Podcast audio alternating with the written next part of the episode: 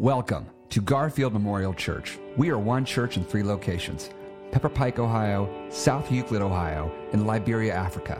Together, we seek to widen the circle through our core values of diversity, safety, authenticity, growth, and forgiveness. To learn more about Garfield Memorial Church, visit our website at garfieldchurch.org. And now, may you be blessed and inspired by our weekly podcast of the message from the 10 a.m. Sunday morning Mosaic worship service. Garfield Memorial Church, widening the circle.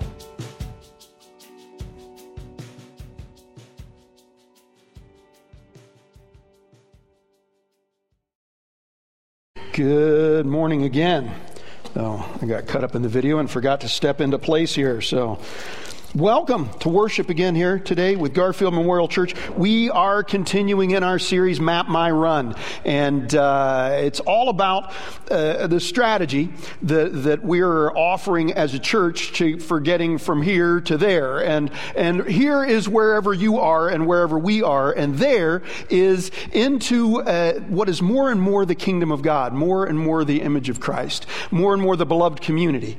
And we've, we've, we've been talking a lot lot about these kinds of things ever since we, we uh, uh, began the Vision 2020 process all the way back in 2020. And, and our strategy is, is really actually very simple. Um, Pastor Chip talked about the first thing last week explore. We want to provide opportunities for people to explore a relationship with Jesus, explore a relationship with the church, that is, the people who are followers of Jesus, his body on earth.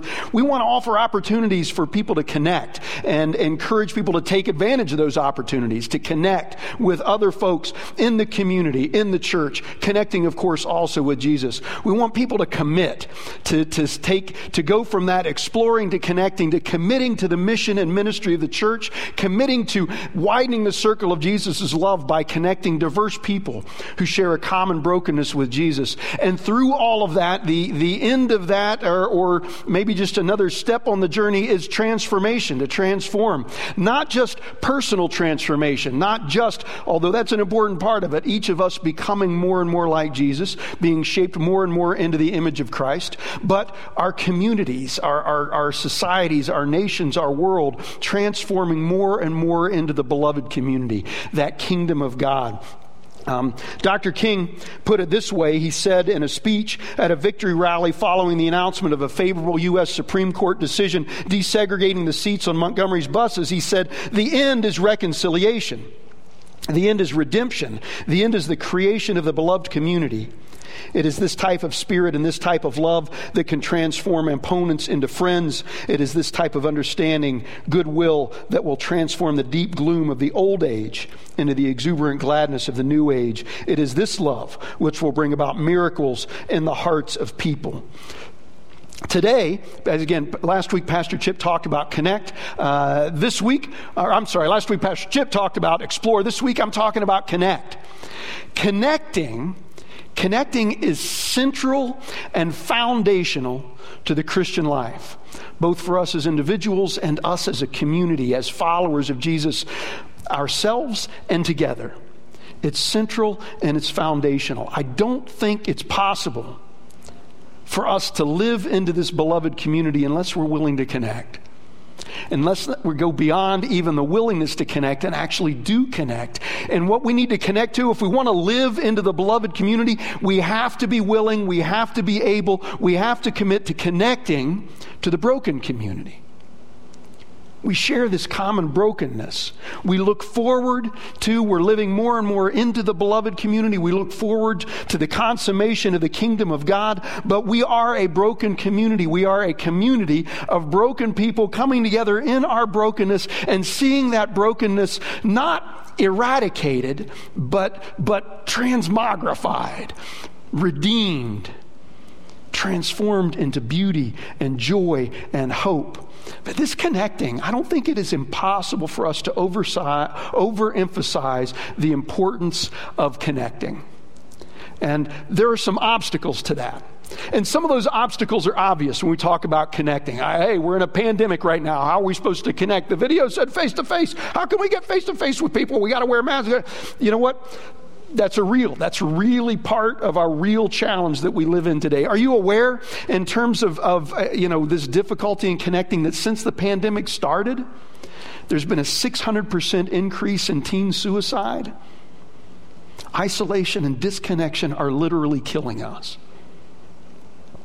there are obstacles. Your time your talent your schedule you know? You got work you've got activities you've got you know meetings you've got to go to. You've made some of you have kids and you got kids activities and lots of kids activities to go to. And how can we possibly connect? How can we commit to doing these things? How can we do that with all this stuff going on? All of these things are real.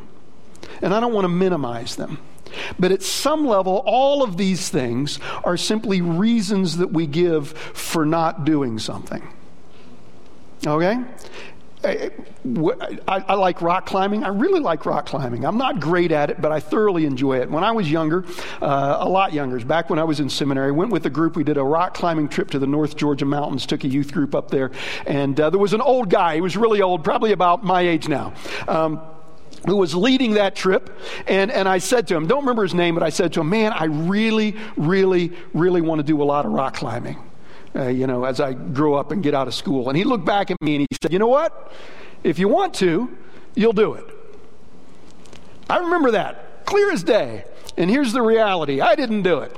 I bought the ropes. I brought the helmets. I bought the, the webbing. I bought the, uh, uh, bought the carabiners and the eight rings and the D rings. And I bought all of the stuff you need to go to rock climbing. And I've been rock climbing, I think, two times since then. Like two times in the last 30 years. I didn't really want to do it. I had a lot of reasons. I had a lot of reasons. Wanting to do something, really wanting to do something. We really will make time to do things that we really want to do. I, a kids club, I love kids club. Uh, all of the guys that come to kids club, or probably 80% of the guys that come to kids club, they're going to play in the NBA or the NFL when they graduate. That's their career goal. You ask them, have you played basketball today? No? Eh, you're not going to play in the NBA. You're not. If you really want that, you're going to exhibit certain behaviors. All of the other things. Again, the way I, you know, our kids clubbers we have right when I first started kids club, we had a group of guys playing basketball that if it was snowing outside and we didn't put up the basketball hoops, they were like, Pastor Scott, we got to get the basketball hoops up. I'm like, it's 25 degrees. We don't care. You know, this fall when we restarted, I had a group of guys and, and I, it was like 50 degrees out and cloudy. And the guys were like, Pastor Scott, can we move the hoops inside? It's a little cold. It's like, okay, all right. We're happy to do it. They're not going to play in the NBA. They're not. Jerry West is a great example of, of seeing all the sort of external obstacles as things we can work through to get to what we really want to do. Jerry West, one of the greatest basketball players in the history of the NBA from the uh, almost heaven, West Virginia State. And, and he was growing up in West Virginia in the days when it was really cold in the winter in West Virginia. And, and in the winter, Jerry West grew up in a very poor family, very poor community. He would go outside for hours a day, every day, all through the winter, shooting basketball by himself. His hands, he would come back, his hands would be red and chapped and cracked and broken because he was outside in freezing temperatures shooting basketball for hours at a time. It was so important. You know, in West Virginia, everything's on a hill. That's why the cows have one leg shorter than the other because they all, you know, stand on hills. That's not true, but it's fun to imagine. But he, he, was, he was so committed. He didn't want to chase the basketball down the hill. So he was like, I don't want to miss because if I miss, I got to chase the basketball down the hill. And I don't want to have to wander and get the basketball if it goes in and bounces off someplace else. So he got so good at that he would make the shot and hit the back of the rim in such a way that even when he made it, it would come straight back to him. That's how much he wanted to play basketball. And that's why he was one of the greatest basketball players in the NBA. That's what he wanted. He really wanted. And all of those external obstacles were just things that it was like, I can work with that.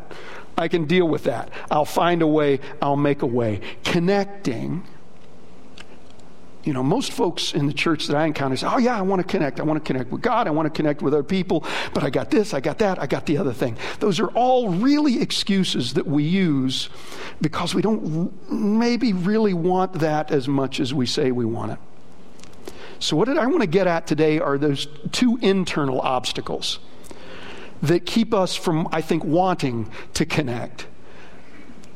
In such a way that, that if we, you know, they get in the way of our wanting to connect, our desire for connecting, and, and then allow those other external obstacles to become insurmountable. These internal obstacles, if we can work our way through those, the external obstacles, they'll still be there, they'll still be real, but we'll find a way.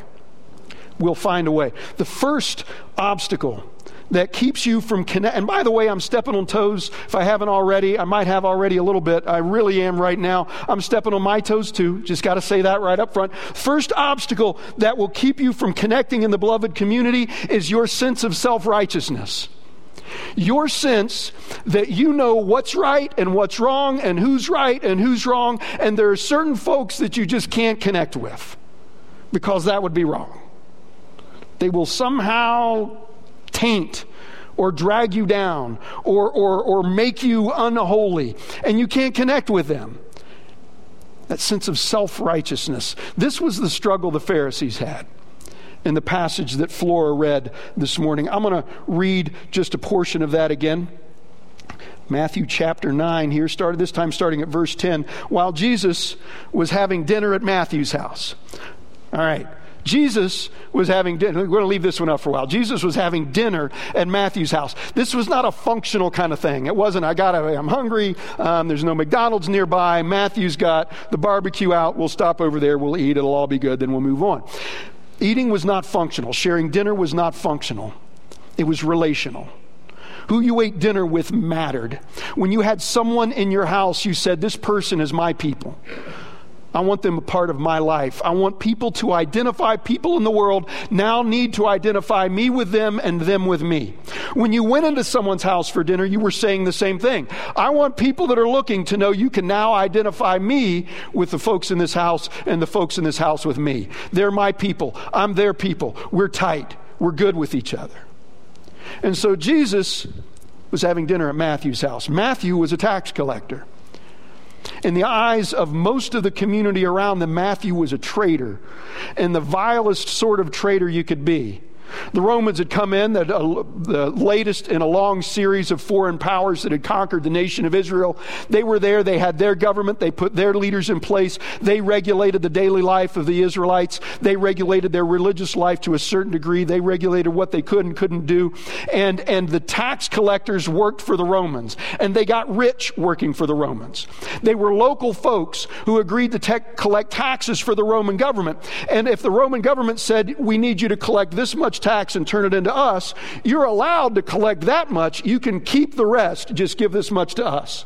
And that's what the tax collectors did. They used the power and the might of the Roman government to extort money from their neighbors. They were religious traitors, they were political traitors, they were social traitors, they were national traitors, they were, they were despised and they were rejected. And Jesus went to Matthew's house for dinner. And, and Matthew, this was after Jesus had called Matthew. He was at his tax collector booth. He was doing his tax collector job. And Jesus said, I want you to be one of my followers. And Matthew was like, Cool, I'll do that. Come over to my house for dinner. And Matthew wasn't like, Oh, I feel so bad for being a tax collector. I'm going to start hanging out with the right people now. So I'm going to invite the religious people, the Pharisees and the priests and the good folks into my house to show Jesus that I'm trying to become a better person. Matthew invited his the other tax collectors in the area, and other sinners. Tax collector was a special category of sinner. It was like, you know how we do that? We're like, everybody's a sinner, but those people, they're really bad. Well, tax collectors were part of those people who were really bad. But, but Matthew, the writer of this gospel, wants to make it, wants it cl- be clear to all of us that he invited everyone he invited into his house that day, with the exception of Jesus, was a sinner. And Jesus went. And he took his disciples and they had dinner. And Jesus said, These folks are my folks. I want to be identified with them. I want them to be identified with me. Now, the moral religious people were watching. They're always watching. They're always watching. People, you know, cancel culture didn't start in 2020.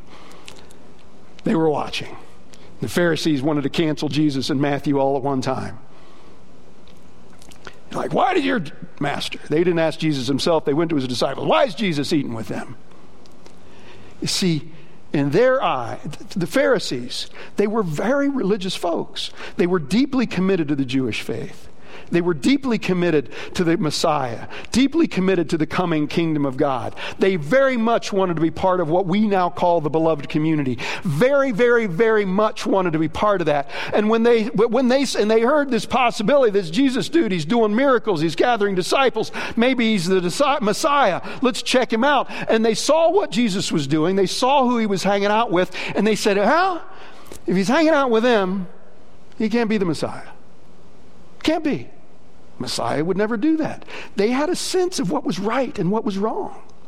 And their sense of what was right and what was wrong, of the right way of living, the right way of being in relationship with folks, said we cannot possibly follow Jesus as Messiah because no Messiah would ever hang out with those people. So that can't be the kingdom of God. It can't be the beloved community. He can't be the Messiah. We're going to walk away from this. But of course, we know that Jesus is the Messiah that that was a manifestation of the beloved community. And the Pharisees were just walking away from that. Their self righteousness, their sense of, I know what's right and what's wrong. I know who's right and who's wrong. I know who's in and who's out. And I can't associate with those people. I've lived through this. I've been on the Pharisee side of it before. I, have in very, very small and limited ways, kind of been on the Jesus side of it. I'm, I'm hoping more and more to live into that side. I want to tell you, you know, when I went to seminary, when I first went to seminary, I went in with walls up. I went in, my suspicions were high. I'd been warned by people I loved and I trusted that said, be careful at seminary. They'll take your faith at seminary. They don't really believe in Jesus there. They're going to, they're going to screw up your faith at seminary. I knew this person. They went to seminary and they were never the same again. So I, I was surrounded by hundreds of people who had the same goal, the same mission, the same desire, learn more about Jesus, follow him better, learn how to better lead other people to follow Jesus. But I would sit in chapel thinking, I'm not like these people. These people. Those people. And I learned a lot of stuff at seminary, but I made almost no connections. There's no one I met there that I still have relationship with. I excluded myself because my own sense of self righteousness didn't include those people. It was a t- point when I was working. This was, was in a community far, far away, uh, a long time ago in a community far, far away. I messed up that joke. I did it better at 9 o'clock. So you don't know any of these folks. But it was a group of folks who were working the same project stuff. And, and I, I was friends with a lot of folks, but there were two folks I was closest to, and they hated each other. They just, they just hated each other. They had nothing in common. They couldn't get along. And no matter what one of them said, the other one took offense and, and was hurt by it. And, and, and they just couldn't stand each other. I'm going to call them person A and person B. I'm not even going to give them fake names. Every time I do that, I end up saying the real name at some point in the story. So person A and person B. And it reached a point where, where person B came to me and said, Look, I, I want to spend time with you. I want to hang out with you, but I, I don't want person A there. I'm like, Okay, I'll be seeing you. You know, you can't come to me and say, Well, I want to be friends with you, but, but I don't want that person around. If you want to be friends with me, be friends with me. But don't ask me to kick someone else out of my life. It's not going to happen. I'm not going to do that. And so I said goodbye to that friend. And it was sad. And they were sad, and I was sad. The door was always open. But they didn't walk back in it because they didn't want to hang out with this person who I was hanging out with. This was the Pharisees. They wanted to hang out with the Messiah, but there's no way they were going to hang out with anyone that was, even if the Messiah was hanging out with those folks, they didn't want any part of it. Our sense of self righteousness. This infects the church in so many insidious ways. So many, I've seen it over the years. I've seen so many people and, and, and so many different churches come up and say, if you're, if you're letting those folks in, I can't be part of your church. It's like, okay, go find another church to be part of. If you're letting those people in to be leaders, I can't be part of you. Okay, if you're going to, you know, if you can't, I'm sorry. You're welcome, but they're here. And, and they're going to be here in the same way that you're here. And I'm not going to kick them out because they make you uncomfortable. I'm not going to push them to the side because it makes you uncomfortable, because it, it offends your sense of righteousness. And, and that's true whether it's, it's an issue of race, whether it's an issue of economic status, whether it's an issue of educational status, whether it's an issue of, of whether you've ever been incarcerated or not, whether it's, it's lesbian, gay, bisexual, transgender, queer plus, whatever it is. Jesus calls everyone. Jesus went to dinner with the tax collectors and the sinners. He also went to the dinner with the Pharisees and the religious leaders. He also had followers that were he had followers that were part of the oppressed class and followers that were part of the ruling class. He had followers that were wealthy and followers that were po- impoverished. He had followers that were blue collar. He had followers that were educated and uneducated. He had followers that were men and followers that were women. And and when folks came and said, "Jesus, how can you hang out with those people?" He said, "All right, you know, I get what you're saying. I, I, anyone who's a sinner who's welcome to follow me. If you're not a sinner, I'm sorry, you, you don't need me. Bye. We're all in this together. We're all in this together. The Pharisees, the obstacle that they had to connecting was their self righteousness, their sense of self righteousness. And they thought they were saying to the world, Jesus is not the Messiah and that's not the beloved community. What they were in reality were saying is, we're not going to be a part of the Messiah's beloved community because we can't bring ourselves to connect with those people. They're too broken. Pharisees knew they were broken too. They understood that. They offered sacrifices. They took care of their brokenness. They at least had the decency to feel bad about their brokenness. That's how they thought about it. We're broken, but we feel bad about it. They don't feel bad about their brokenness. We can't hang out with them. Jesus said, You're all broken. That's who I came to call. If I can't call broken people into my church, there's nobody to call. If I can't call sinners into my church, there's nobody to call. And don't tell me that their sin is worse than yours. That's the one, one of the things that blocks us from connecting in the beloved community. The other thing that blocks you from connecting in the beloved community is your sense of shame. Your sense of shame.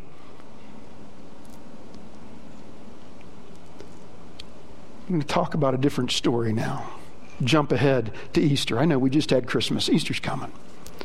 You know, if you've heard that story, you know that Jesus was betrayed by everyone. Everyone turned away from Jesus. He went to the cross alone, except for a few women who were following from a distance. But he was there alone. Everyone betrayed him. But the scripture highlights two people in particular to see their betrayal and their response to that afterwards. Peter betrayed Jesus, denied even knowing him. He got afraid of a little girl who said, Are you a follower of Jesus? No! You scare me, little girl and he cursed. Never heard of him. Don't know him. Nothing to do with him.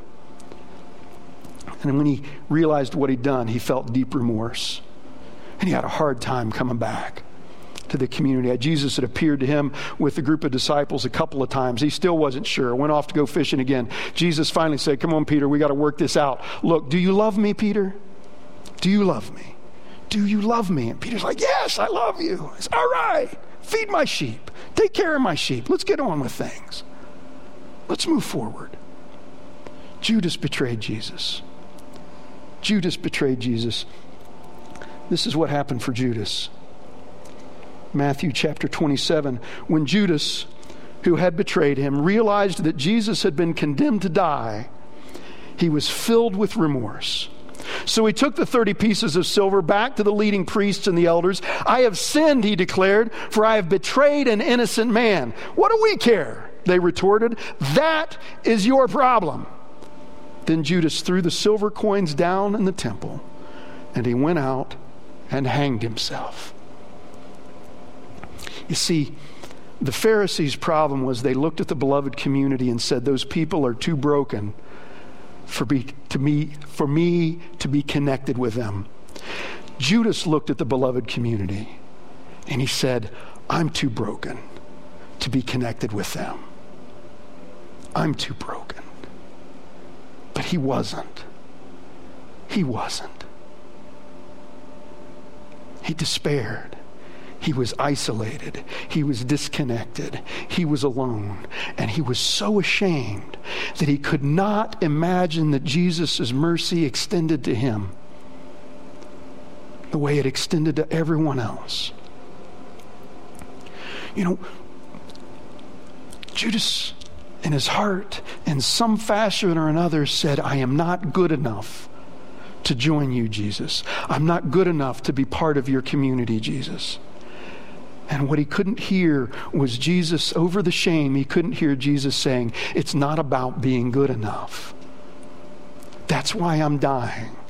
Of course, you can't be good enough. Nobody can be good enough. That's why I'm dying. You're welcome. You're welcome. Come in. Join me. Join us. It's going to be a party. And you're invited. But Judas couldn't see past his shame. And so he excluded himself from the beloved community. These two obstacles, I believe, your sense of self righteousness and your sense of shame, are internal obstacles that keep us from really wanting to be part of the beloved community, part of the broken community. You can't be part of the beloved community unless you're willing to belong to the broken community. And our self righteousness and our shame keep us from really wanting that. So, how do we get through these obstacles? What's the way through? It's very simple. Jesus is the way through. Yeah, I know that's the, that's the easy answer. That's the churchy answer. The answer is Jesus. Whatever the question is, the answer is Jesus. This time it really is the answer. Jesus himself said, I am the way. I am the way. He didn't say, I'll show you the way. He didn't say, I'll tell you the way. He didn't say, I'll write out some instructions for the way. He didn't say, I'll give you a spiritual GPS for the way. He said, I am the way. Jesus is the way. First, Jesus lived the way by connecting with broken people in the broken community. Jesus did not, was not afraid to associate himself and be associated with seriously broken people. Jesus connected with them. He went to dinner with them. He ate with them. He touched them and allowed them to touch him. They didn't, their brokenness didn't make him dirty. His holiness made them holy. Their brokenness didn't make him foul and, and unacceptable. His beauty made them beautiful. He redeemed and transformed connecting with broken people in a broken community. And Jesus didn't just live the way, Jesus made the way by becoming a broken person and transforming the brokenness into beloved living. Jesus, and I know this makes some of us uncomfortable, talking about Jesus as being a broken person. I'm, I'm really solid biblical foundation here. We know that Jesus didn't choose to sin. Jesus did not engage in intentional or unintentional acts of rebellion against God. He did not depart at all from the path that God laid out for him. Jesus did not deliberately or even unintentionally sin. Jesus did something much more significant. Jesus became sin. Sin became Jesus' identity for us. Every good counselor worth their salt will tell you if you go into them saying, I'm an awful person, I've done all of these awful things, and that makes me an awful person. They will let you know that you should, we cannot make our identity, build our identity around our weakness, our brokenness, our mistakes, our fallibility. Those are things that we've done, that's not who we are. If we build our identity around that, then that leads us into that shame that led Judas ultimately to kill himself. But Jesus did that. The Bible says, He who knew no sin became sin. He was broken. It was by his stripes, by his wounds, by his brokenness that we're healed. And, and he, didn't, he didn't go through all of this and then obliterate the brokenness. He carried that brokenness with him into his resurrection body, into the fullness of the kingdom of God, into the fullness of the beloved community. When his disciples were like, We don't know if he's really Jesus or not, you know, is this really him or not? How did he identify himself to them? He said, Here, Put your finger in the hole in my hand. Stick your hand, Thomas, in the hole in my side. It wasn't just a scar, he had holes. His body was broken even after the resurrection. But his brokenness, Jesus, the brokenness doesn't taint Jesus. Jesus turns the brokenness into beauty.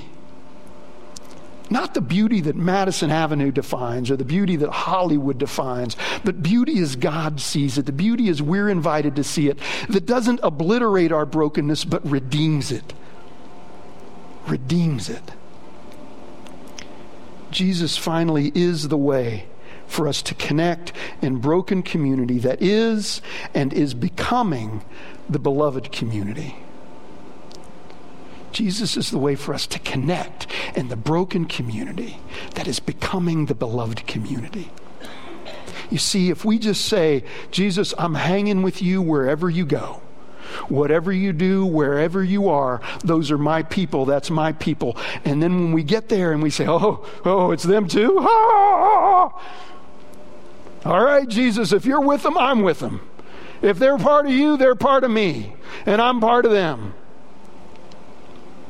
Jesus is the way for that. Jesus is the way that we stop excluding people based on, well, their brokenness is a lot worse than mine, and they don't even have, I, I, know I'm broken, but I feel bad about it, and they don't have the decency to feel bad about it. Instead, ask yourselves this Do you see Jesus present in their lives? Do you see the evidence of love and joy and peace in their lives?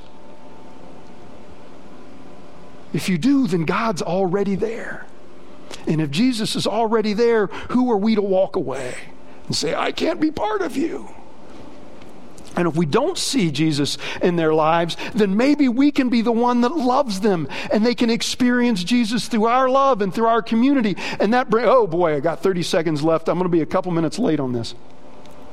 This brings us to the, you know, the practical piece of all of this. These obstacles are there. Jesus is the way through those obstacles. If we're just willing to associate with whoever Jesus was willing to associate with and connect with them, then we can connect with anybody. How do we do it? That's part of our strategy in the church is to provide opportunities and means, mechanisms for you to connect with others, diverse others. There's a lot of different ways to do that. We got we got ongoing small groups, we've got ongoing Bible studies, we've got ongoing mission and ministry teams, you know, all over the place doing all different kinds of things. We got ongoing prayer groups with House of Prayer. We got ongoing we got lots of stuff that's happening all the time that you can connect with folks. We got weekly worship. And I know it's like there's a pandemic and we got to wear the mask masks and yeah, this, that, and. You have social distance. Make a connection, even if it's six feet apart. Get to know someone new this morning that you haven't met before. And look on the website and find other ways to connect. And there are a lot of them there. I'm going to highlight a newish one. It's new for us. And, and I say newish because it's not really new. It's just what Jesus was doing 2,000 years ago. And what, what the, the Methodism was in its beginning. Our church is part of the Methodist tribe. You might not have known that. We are. And it's, it's the kind of things we used to do before we built grand buildings and professionalized clergy and those kinds of things. We're calling it microchurch. We're calling it microchurch. Other churches in other places are using that name. Um, they probably mean something different by it than we do because I didn't even check to see what they're doing with it. This is just what we're calling it. And, and, and microchurch is an opportunity to live into the broken and beloved community. It's an opportunity to live into that. Now, there's a lot of things microchurch isn't. A lot of things it isn't. And, and that's important because, and we're going to hear more about this uh, starting February 20th. You'll hear a lot more about it starting then. This is a little tease, but just to, to whet your appetite here. A microchurch is not a Bible study. It's not a study group. It's not a prayer group. And it's not a mini worship service. Nothing wrong with any of those things. In fact, all of those things are good. Bible study, prayer groups, study groups, worship, all of these things are good, but that's not what microchurch is. Microchurch Microchurch is an opportunity to live into the beloved and broken community. It's a community where people are glad to see you when you're there and they miss you when you're not. The central activity of microchurch is going to be a weekly meal in someone's home or a weekly game night. Or for folks that are like, I just can't go into someone's house during this whole pandemic thing, Pastor, you got to understand that. We do understand that. There's going to be at least one microchurch that's Zoom only where you can connect regardless of concerns about disease or geography, you can connect. And gather regularly with a group of people who are glad when you're there and who will miss you when you're not. I'm going to make a statement that, that sounds, I think, extraordinary and, and, and perhaps too dramatic. I don't think it is. And I'm wrapping up here. This is kind of the last thing, so I'm going to be about six minutes over total. Please forgive me. Connecting with diverse people in the broken community may be the most important thing you can do as a follower of Jesus. I want you to sit with that for a minute and ponder that. And if there's something in you that, that reacts against that and rejects that, that's okay. D- just let it sit with you for a little while. Connecting with diverse people in the broken, beloved community may be the most important thing you can do as a follower of Jesus. We get two sermons from Jesus recorded in the scripture. We get like nine or 11 times where Jesus had meals with people. And, and at the vast majority of those meals, like this one at Matthew's house, we're not even given a clue as to what they talked about. We don't know whether Jesus was sharing information and insight and wisdom about the kingdom of God, or whether they were talking about the weather, or whether they were talking about how good the ribs were. We don't know. The Bible doesn't tell us. And, and that omission highlights the fact that what's really important in this story is that they got together and connected. And we see that over and over and over again in Scripture. Jesus, when he was leaving his disciples and giving those final words to them before his crucifixion, he didn't say to them, You know what? The thing you need to do most, the way people are going to know you're one of my followers is if you get your doctrine correct, or if you have the right politics, or if you have the right education, or if you have the right amount of money, or if you hang, or if you, if you, uh, uh, uh, if you have the right political orientation. What, none of that. Jesus said, They'll know you're my disciples, they'll know you're my followers if you love each other the way I loved you.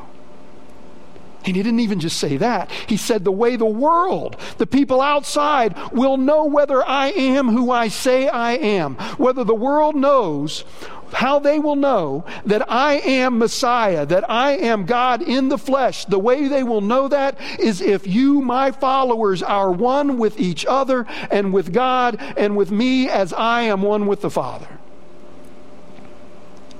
The connecting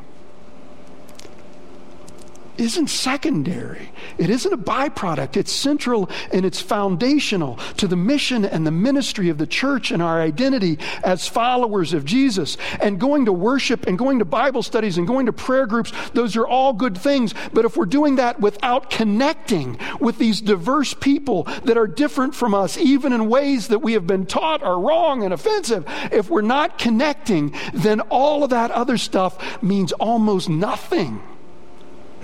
Because who will know that we're followers of Jesus if we're not connecting in love with each other? Who will know that Jesus is the Son of God if we live divided, separated, segregated lives, whether segregated by race, money, politics, national borders, sexuality, sexual identity, gender, any of those things? The most important thing we can do as followers of Jesus in the broken and beloved community is to connect with diverse people. So go and connect. Looking for ways to do it? Go to the website, garfieldchurch.org. You can find ways to connect there. Keep your eyes open in February. You'll hear more about microchurch too. Uh, in Jesus' name, amen.